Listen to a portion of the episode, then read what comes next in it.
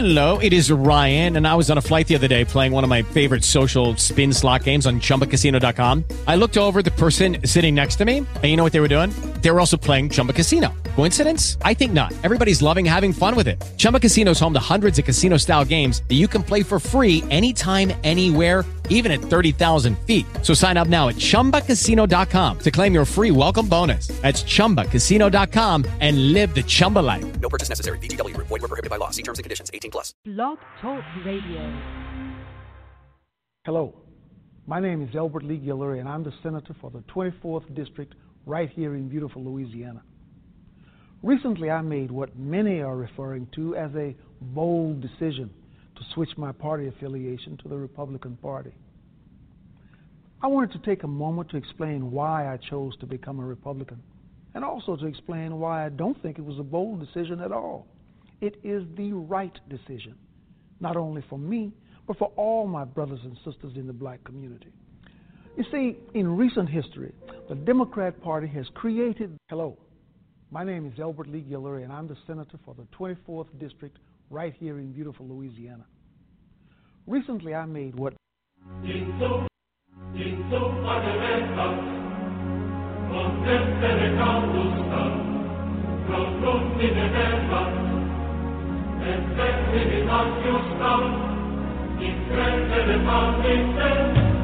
et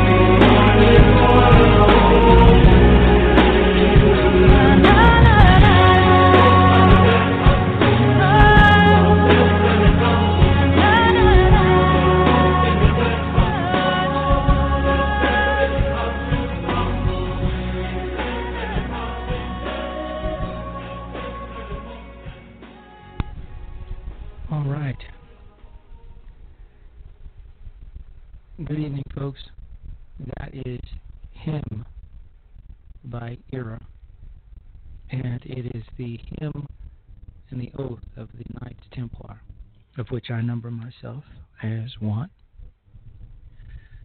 Well, welcome to another um, thrilling episode of the Dr. C. Robert Jones Situation Report with me, your host, Dr. C. Robert Jones. Uh, today's date is, wow, July 3rd, 2018. United States of America, planet Earth, third planet from the sun. And tonight, we have a special show tonight because tonight was supposed to be about um, how the media sucks all to be damned. We're not going to talk about the media tonight because I'm sure you guys are getting quiet enough of that. Just watching the news every night. So tonight we're going to talk about something special, something really close to my heart, and stuff that really just shakes my ass. I'm going to be honest with you right here and now. It's craziness. Yeah, talking about socialism. And it's been it's been at the forefront these last couple of weeks as a result of um, Alexandria Ocasio Cortez, my homegirl from the island of Puerto Rico. Although I don't know, I don't. I wonder if she's actually ever visited the island. You know, so many Puerto Ricans claim to be Puerto Rican and never set foot on the island.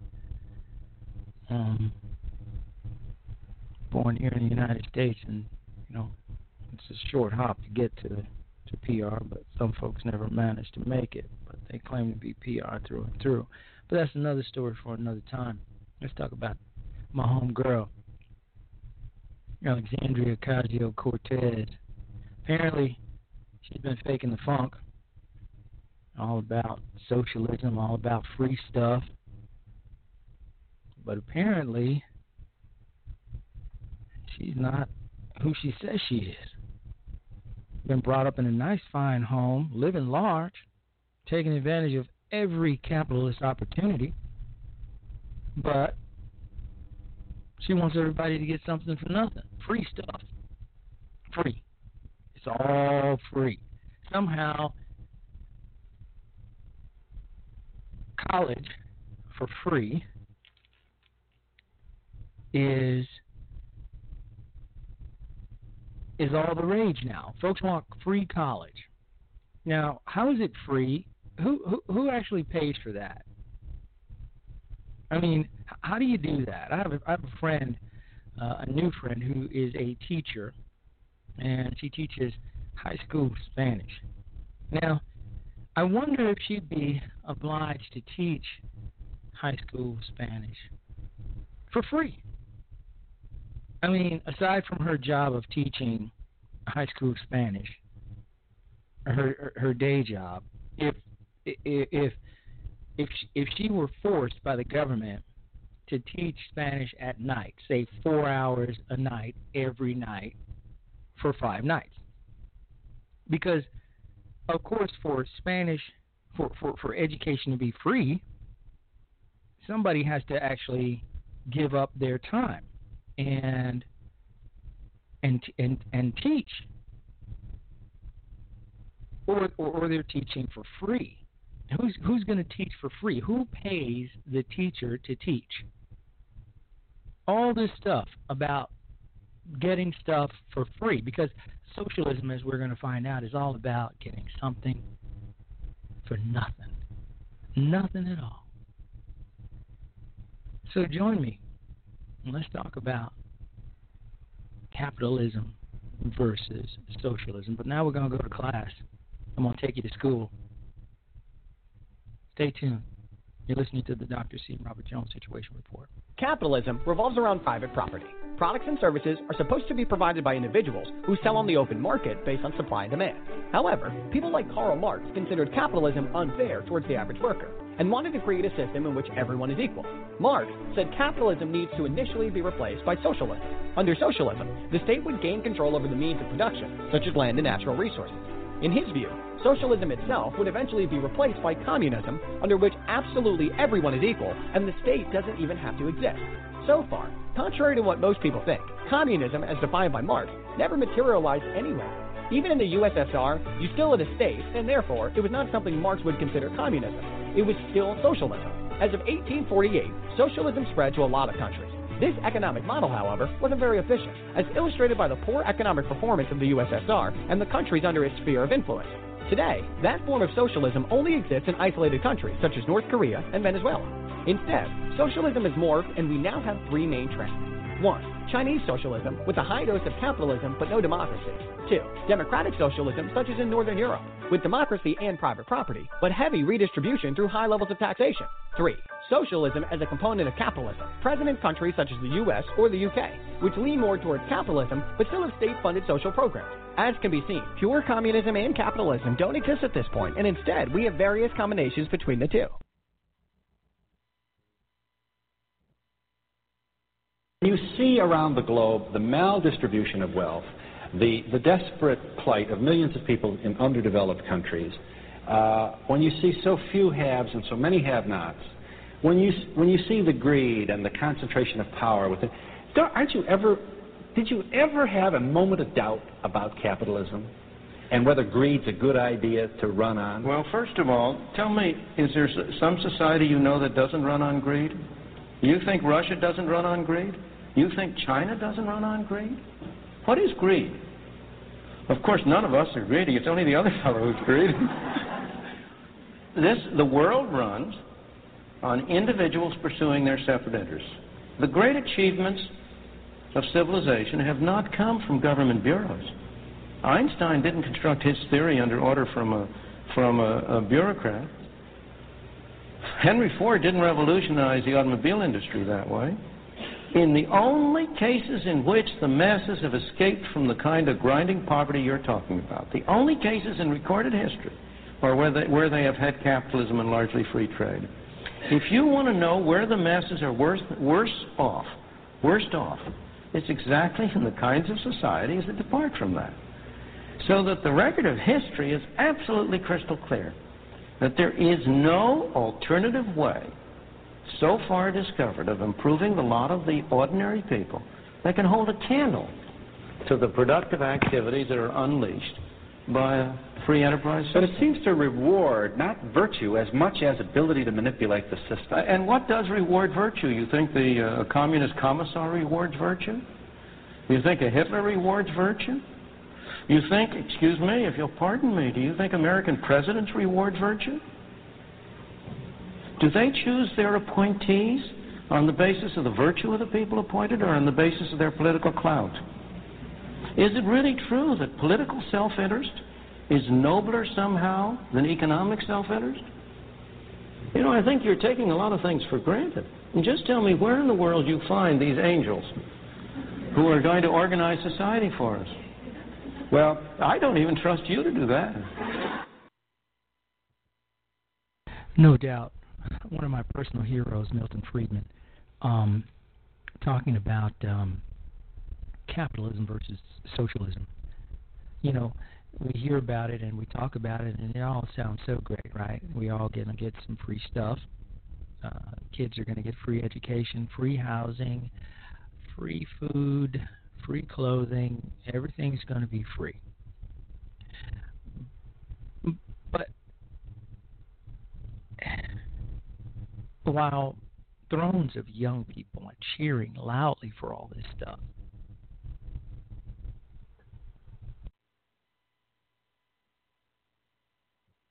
Cheering for avowed socialist Bernie Sanders and my homegirl Ocasio Cortez. Socialism has turned oil rich Venezuela into a place where there are shortages of everything from toilet paper to beer to soap, where electricity keeps shutting down, and where there are long lines of people hoping to get food, people complaining that they cannot feed their families. It was supposed to be a socialist. Venezuela was supposed to be a socialist utopia, wasn't it? What happened? What happened to this socialist utopia that uh, that Chavez um, said said was going to be and was going to last. Well, it hasn't lasted, and it hasn't worked anywhere, folks. Nowhere on earth has socialism flourished and worked. With national income going down and prices going up under triple digit inflation in Venezuela, these complaints are by no means frivolous. We, we see it. You can see it. It's on the news every night. But you know, it's doubtful if the young people cheering for Bernie Sanders and Cortez have heard of such things, whether in Venezuela or in other countries around the world that have turned their economies over to politicians and bureaucrats to run. Do you trust Alexandria Ocasio Cortez and Bernie Sanders to preside over your personal welfare and that of your children and grandchildren. Because ultimately, these are the people, if socialism were to be enacted in full force, they would be deciding for you how much money you can make, where you can live, how many cars you can own, how much clothing. All of these things would be decided by, quote, the state, end quote, i.e., Cortez and Bernie Sanders or people very much like them. They will decide for you. Is that what you want? People to decide for you how much you can have? Because that's what happens with socialism. The state takes over. Now, the for example, the anti-capitalist policies in Venezuela have worked so well that the number of companies in Venezuela is now a fraction of what it once was. That should certainly reduce capitalist exploitation, shouldn't it?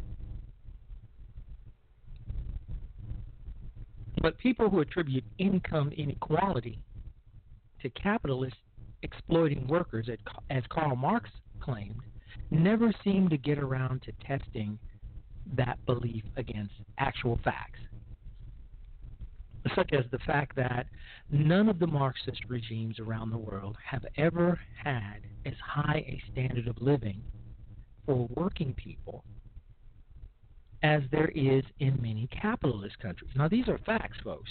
These aren't opinions.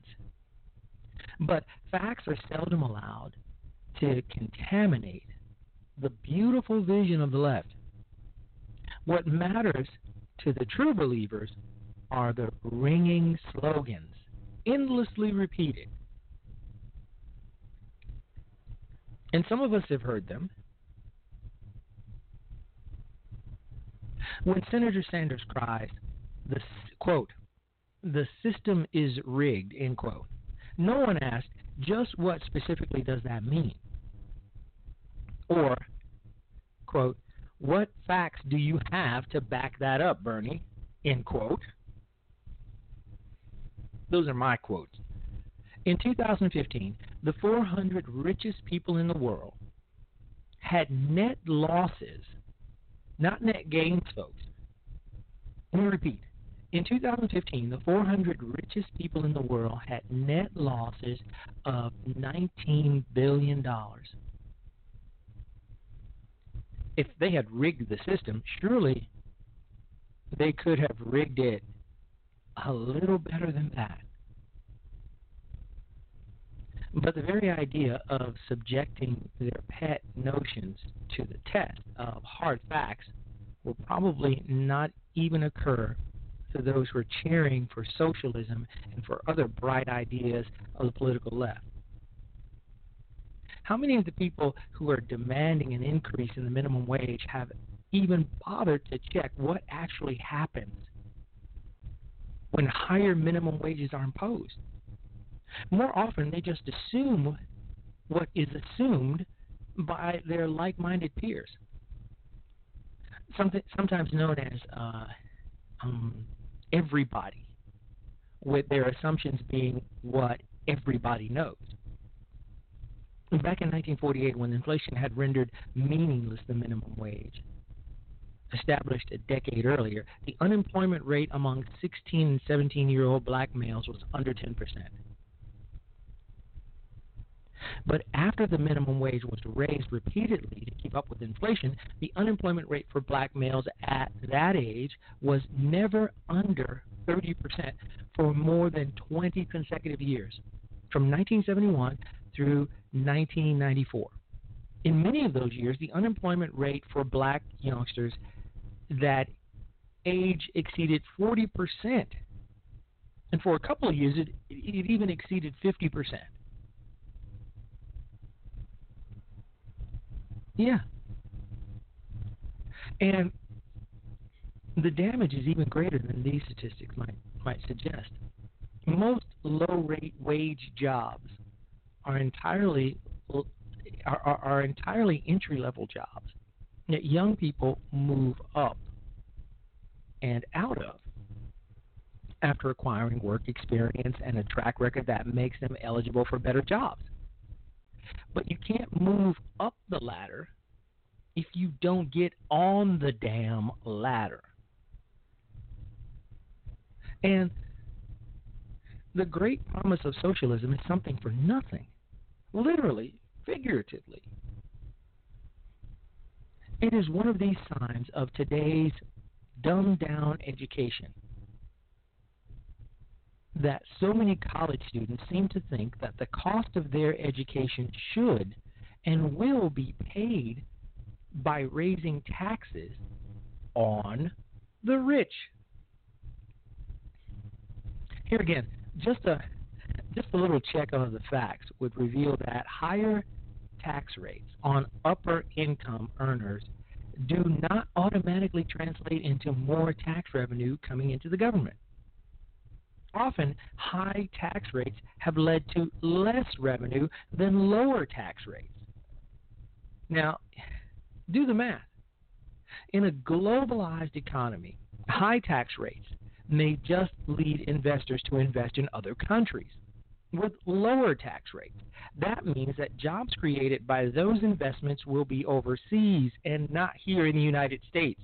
So, I guess to counter that, uh, liberals will say, well, we, we must enact a law to keep companies from going overseas.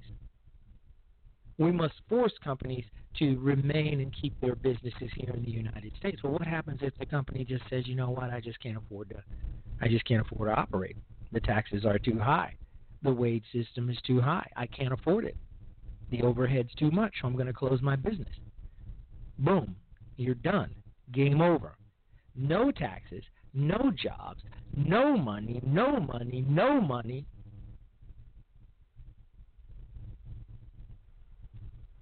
But what what I mean, what what else then?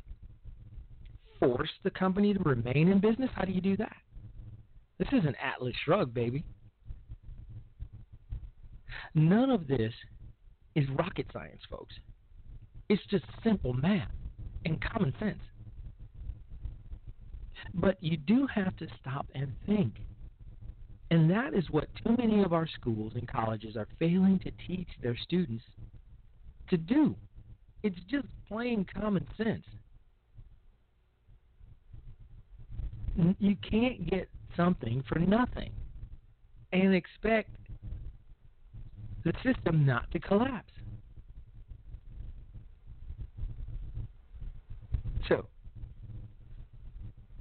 think about that for a minute. And uh, while you do that, we're going to take a short break and we'll come right back. You're listening to the Dr. C. Robert Jones Situation Report with me, Dr. C. Robert Jones. Hey, wake up! With the Wow Wake Up Call. Every weekday at 8 a.m. Eastern on the Wow Media Network. Join the discussion.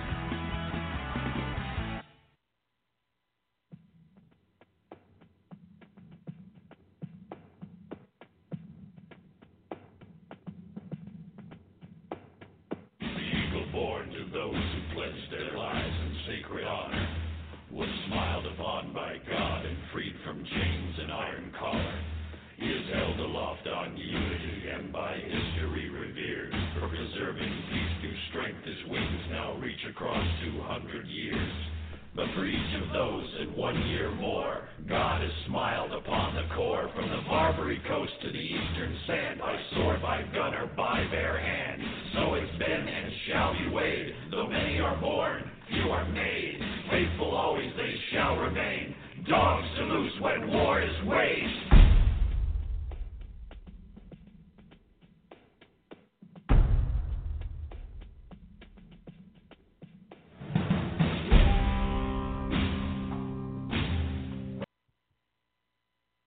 Democratic socialism.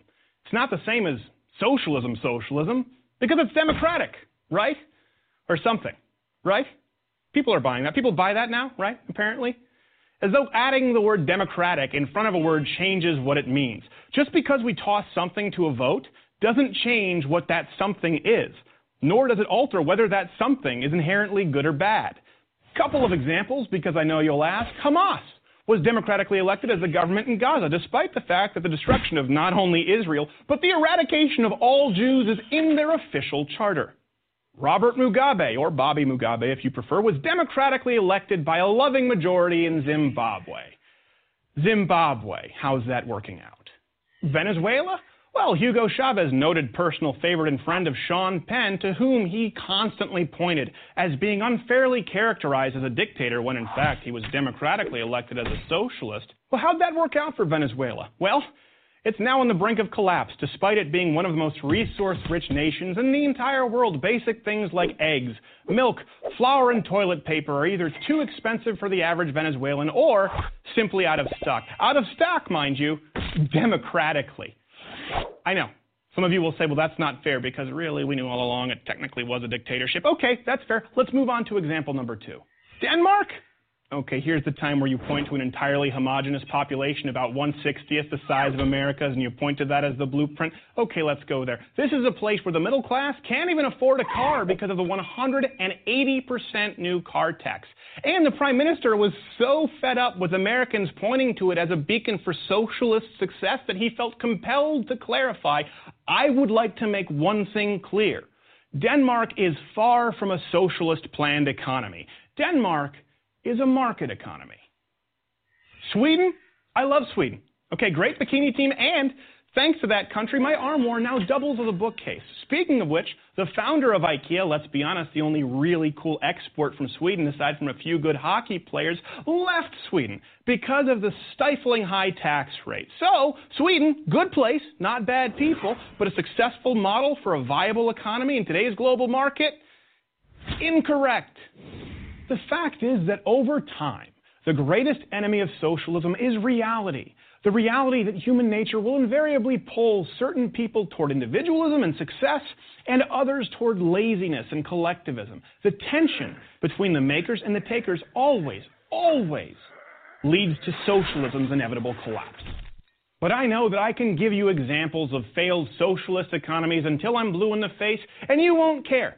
Because at least socialism is inherently more morally altruistic than the evil, greedy, capitalist warmongering seen in the West. Greed? What's more greedy than wanting to take from someone else something that you haven't earned? Unlike capitalism, free enterprise, which can only occur truly through voluntary transaction, socialism can only occur at gunpoint. That's what it comes down to. If you don't pay your taxes, once you get through the IRS and the auditing and the lawyers and the PR stunts, people make you give the government your money, increasing amount of your money, the more successful you are, or they send in scary men with guns to take you away. Now, so long as the people having their stuff taken away at gunpoint are in the minority, and the majority feels that they'll get to benefit from more said taken stuff, you'll always be able to win that decision through a popular vote and claim the moral high ground through democracy. Putting the word democratic in front of your socialism doesn't make it any inherently more moral nor less violent. Did you get that? American wannabe socialists also. Get a job. Please, like a real job. you'll probably have to shave first. I'm Steven Crowder for Prager University. To subscribe to our YouTube channel, click here. To help keep our videos free, donate here.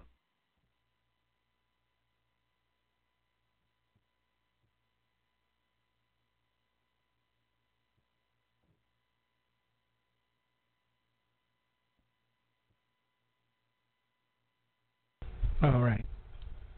Welcome back, folks, to the Dr. C. Robert Jones Situation Report with me, Dr. C. Robert Jones. So, we're getting a crash course right now in socialism versus capitalism. And I hope that uh, at least some of this has been enlightening because I am um, I'm uh, concerned about it because you know the whole our whole system is is based on merit. You work hard and you reap the uh, the rewards of, of hard work and hard and effort. I mean, so many uh, of us uh, become successful because we, we work hard, but when we're given something for nothing, some items that we hadn't earned, um, we tend not to appreciate them as much. And I I just think that it's uh, it's a shocking turn of events when we have uh, our young people who um, are seeking to get something for nothing. Nothing at all, without any effort. Where are the hard workers? Where are the people who strive for success? Where are the young people who want to make their own way without government assistance? I find less and less. I find that there is less and less evidence that you know we're still a nation where where effort, drive, ambition are hailed, are, are, are, are well thought of. Now it's all about what can you do for me? What's in it for me? Where's mine? And although that works in my hometown of Chicago, because frankly, where's mine and what's in it for me is our motto in in Chicago. But you know, we we we we get our stuff honestly.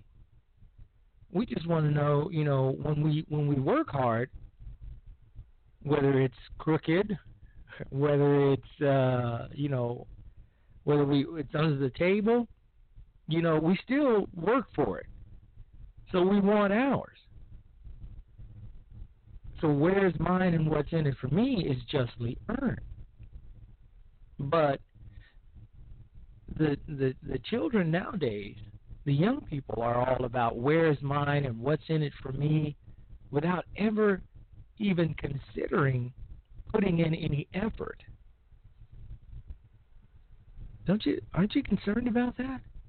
Because honestly, as much as I don't want to believe this, a lot of these young people are going to be running things in a few years. Now, either they're going to go out into the world and get a rude awakening that they're actually going to have to produce, they're going to have to be productive, or or they're going to continue to say, you know, gimme, gimme, gimme. Where's mine? I exist. Therefore, you owe me. I mean, and when when when when the young people, the millennials, cite that, well, we live in the richest country on the face of the planet. We should be able to feed people. We should be able to to uh, to clothe people. We should be able to house people. Well, we're, we what they fail to understand is that we live in the richest country, the most productive country because we're we're productive. we work we work hard. You know, nothing's for free.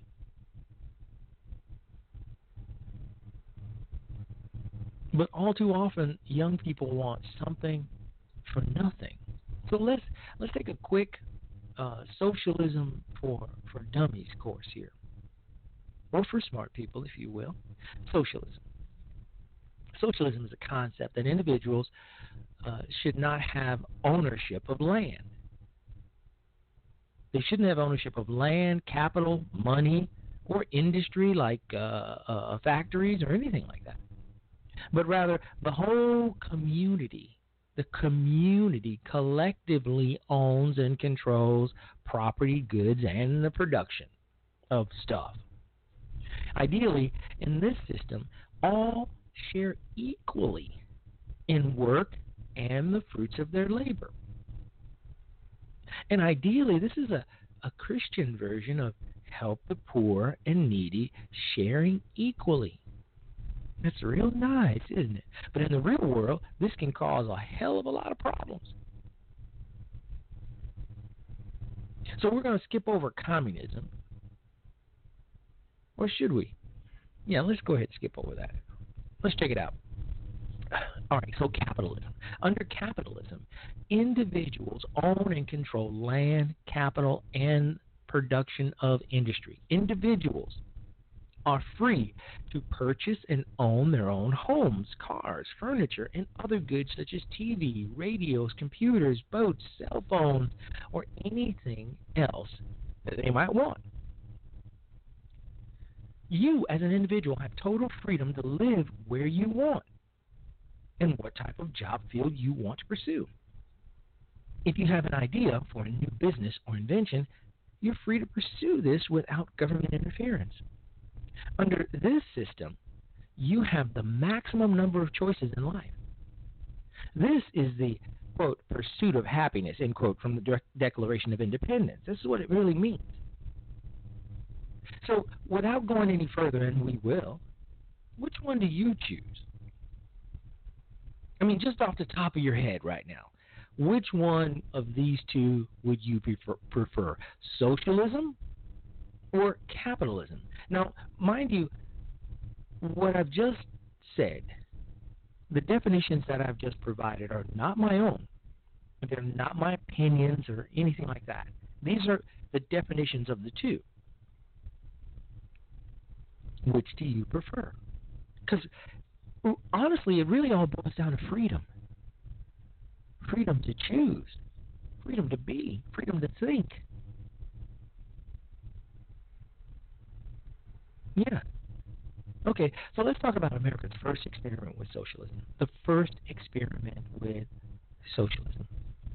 First recorded, after after all. Okay, so after the Pilgrims landed in 1620, they decided that they would plant a community garden and share the fruits and vegetables equally at the end of the season. How nice.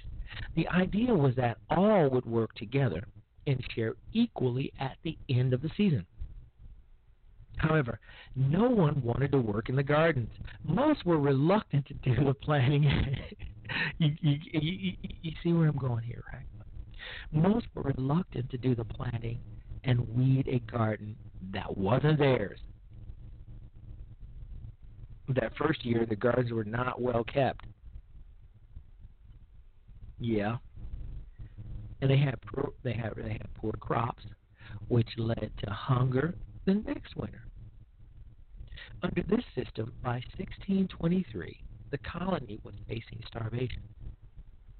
It was decided that a new system be used the following year. And that was that each family was given a plot of land to garden in proportion to its size they would be allowed to keep the fruits and vegetables for themselves. Boom. Drop it like it's hot, baby. It worked out great. Yeah. So, on that small scale, was our first recorded socialist experiment. And it didn't work, baby. No, no, no, no, no, no, no. Imagine. All right, so here's Governor uh, William uh, Bradford's account of the situation, the way he summed it up at the time.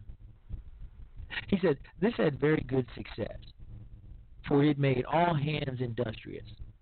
So, as much more corn was planted than otherwise would have been by any means the governor or any other could use, and saved them a great deal of trouble and gave far better content. Women now went willingly, willingly into the fields and took their little ones with them to set corn, which before would allege weakness and inability. Whom to have compelled would have been thought great tyranny and oppression. Yes, that's a lot of flowery language. I'm reading it, obviously. I I couldn't even make out what the hell that just meant, but it meant that you know I'm do, I'm just going to go ahead and, and assume that it meant if you have your own land and you have to count on yourself to feed yourself, you're going to get your ass out there and work. And you're to get out there and work, and you're to plant that damn corn, and you're to wait for it to harvest, and then you're to chow down. But if you're in a community workforce, and chances are you're not going to get as much corn because all of you are sharing in the corn and you still working your ass off to plant the corn and harvest the corn, but you're going to get like seven or eight stalks out of out, out of five or five hundred or so because you got to pass all that shit out. But if you've got your own land and you're planting your own corn, you keep a hundred, two hundred, and you're chowing down all the time. And the only thing you have to worry about is that there's not enough butter to, to pour on this corn. Drench it like I like it. All right, let's go with a modern day example. Steve Jobs and Steve Wozniak built the first Apple computer out of their garage. They were just young men with, with an idea that people would like to own their own affordable computers. They didn't have enough money to start a company, so they sought out money from cap from a capitalist. Wow. What? This could have been a bank or, or, or just some rich individual. In their case, it was a uh, multi it was multimillionaire Mike Markkula. Mike Markkula, who provided essential business expertise and funding of approximately $250,000. Jobs and Wozniak were right. People did want to own home computers, and sales took off. Today, Apple employs over 48,000 employees worldwide and has annual sales of over $65 billion. As of September 2011, Apple is the largest publicly traded company in the world by market capitalization and the largest technology company in the world by revenue and profit. Free enterprise, baby. Capitalism allowed these two men the freedom to buy parts for the first prototype computer, the freedom to seek out funds to set up a new company, develop production and distribution to customers. It is the American is the American enterprise of invention, which we call capitalism, not on full display here? Did Jobs and Wozniak steal from the poor to become rich? No. They took a gamble, and they might have lost. But instead, they won, like my man Trump, winning. They ended up creating great wealth for themselves, for their employees, for their stockholders. They did not steal money from anybody. How can Bernie or any socialist say that this example is an example of how the rich get rich off the backs of the poor. Take from the rich and give to the poor. It's called uh, income redistribution. But Steve Jobs wasn't born rich. He became rich by following his dream and by hard work. In doing so, he created new products, he created a new company and new jobs. This all worked to create more wealth for many people. He didn't steal his money from the poor, like some progressive liberals would have you believe. He created his money. So, should he and all other rich people have to give their money away until everyone in America has an equal amount of their bread? This is the mentality of liberals.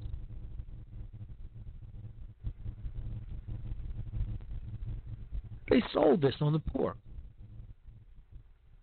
This is the lie of the communist social social justice ideology. The idea that all capitalists steal money from the poor is utter nonsense. Most capitalists create money through innovation and new ideas, hard work, good investments, good business decisions, and properly managing those assets. Now, it's true, there are dishonest crooks in business can and do steal under capitalism. There are also crooks and thieves under socialism and communism. Human nature being what it is, people tend to be lazy. What can I get without having to work for it? If I can steal it without having to work to get it, maybe I'll just take it. Maybe mom and dad will just give me my allowance even though I didn't clean the kitchen like I was supposed to do. Something for nothing.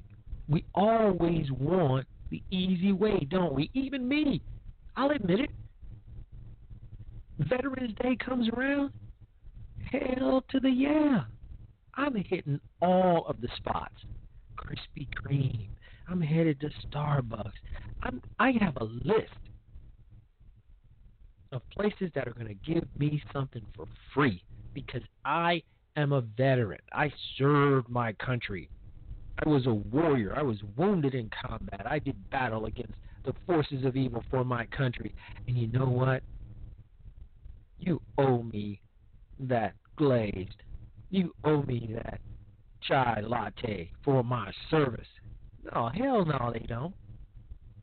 I'm not owed a damn thing. But I'll admit I'll I'll I'll say, hey, yeah, uh, I'm a veteran. I'll put my, my, my ID card on the table and take my my free donut. I'll walk out the door. No shame, none, none, mind you. But mine is a mine is a simple example. It just, I mean, it's human nature to do that, but in the end, most of us take great joy and great pride for working for what we get, working for it, earning what we have. A good day's work, hard day's work, and to be paid for that work, I mean, it's a great high. To be able to take your money and pay your bills and or to, or to buy something nice for yourself for a member of your family after working like a dog to get it is fulfilling. Don't you think so? So let's move on. We only have about nine minutes to go. Why socialism or communism doesn't work? I'm going to finish this up. Why socialism or communism doesn't work? If you don't own it, you're not going to work or take care of it. Uh, look at apartments that are turned into condos. When apartments are rented, the renters don't own the apartments. They're not likely to care if something gets broken or mistreated, thus lowering the value because it's not theirs to begin with. It's the landlord's. It's his problem. Who cares? No skin off my nose. No skin off my back. Right? Some of us have been there. However, once the people buy the condos and it becomes their property, they now have a vested interest in keeping it in good shape. While they were renters, they were living under socialism, no ownership. Once they bought the condo, they became capitalists, ownership, and their thinking changed. Under true socialism or capitalism, Steve Jobs could not have bought the parts for his prototype computer. If he knew that his hard work would never allow him to make more money than his neighbor who spends his time watching mindless TV shows, why would he even bother to waste his time trying to invest or invent something new and useful? Why not take it easy? Everybody else does. In Germany and France, union employees get months of paid vacation time. Take it easy. You get paid. You don't really have to work very hard. You're going to get paid anyway. Why work hard when you're going to get paid anyway? Where's the effort? You don't need to, there's no effort necessary. And another thing, socialism and communism kill the will to work. Competition, innovation, and creativity, it's all gone. Why compete to work? You won't make any more money. Why spend time innovating? Why why come up with new ideas? Why why be creative? There won't be anything in it for you. And as a result, those who, who think that way fail to provide goods and services for their citizens. The Soviet Eastern community, uh, the, so- the Soviet Eastern communist countries of the 20th century were noted for not having much goods and services for their citizens. Yet, the ruling class always had plenty of everything, and it was usually imported from capitalist countries. Now, while we have rich people in America, we also have a large middle class that live very comfortable lives. Even many, if not most, poor people in America have refrigerators, TVs, food, and you know those damn cell phones. I see you we all see it. I mean even little kids have three hundred dollar cell phones. And the poorest mamas and daddies in some of the places that I go to, the poorest little kids have a uh, hundred dollar shoes, hundred dollar uh, uh, Nikes or, or or whatever. You know what I'm talking about. I don't need to go there right now, but you know what I'm saying. You know what you know what I'm putting out there. Socialism and communism cost money, folks. It costs money. Under the Soviet communist rule, well, wait a minute now. Under under semi-socialism in many Western European countries, the citizens are taxed at high rates of 50 to 75 percent of their incomes. In return, the states the state provides cradle-to-grave coverage of health care. So you're getting that free health care. How's that working out? Remember what I just said? Let me repeat it. Under semi socialism in many Western European countries, today, the citizens are taxed at high rates of 50 to 75% of their income. And in return, the state provides cradle to, to grave health care coverage. Union jobs, subsidized corporations, and subsidized transportation systems. They get all that good stuff in exchange for 50 to 75 percent taxes. Because in the end, folks, somebody has to pay for all this stuff. Guess what? It's not going to be the rich, the one percenters. Because all they have to do is just stop working. They can just stop. And then where will you be? Because if you're counting on the rich to subsidize you, Well, it just doesn't work that way.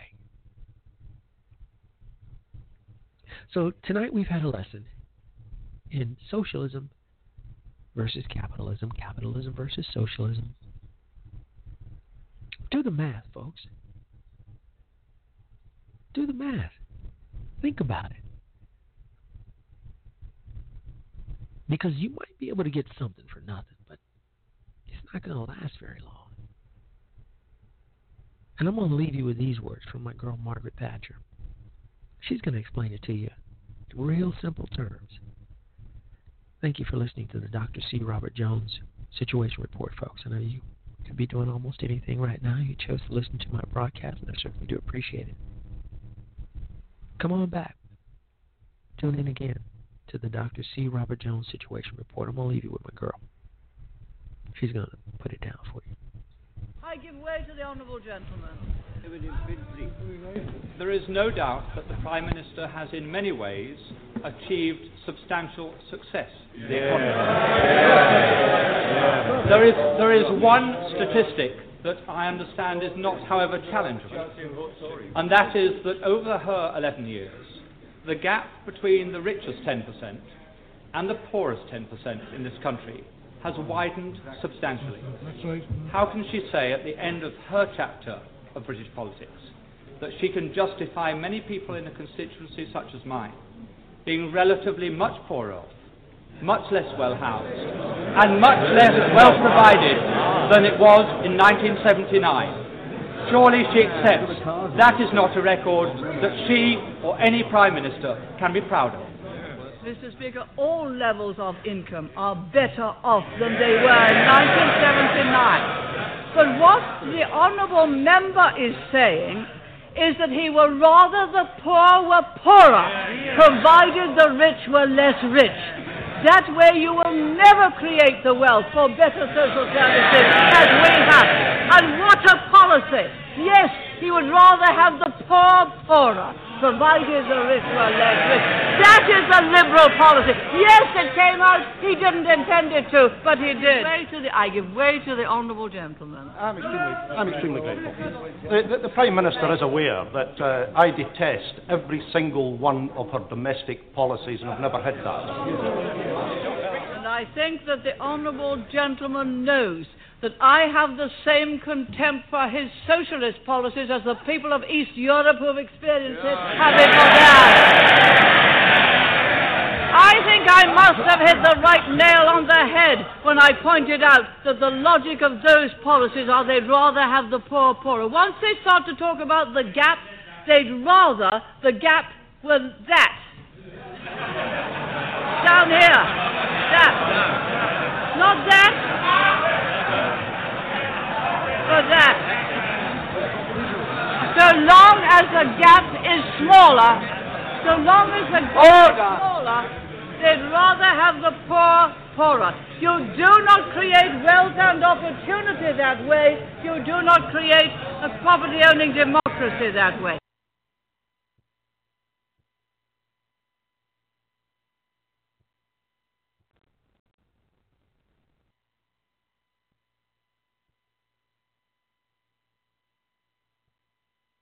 With Lucky Land slots, you can get lucky just about anywhere. Dearly beloved, we are gathered here today to. Has anyone seen the bride and groom?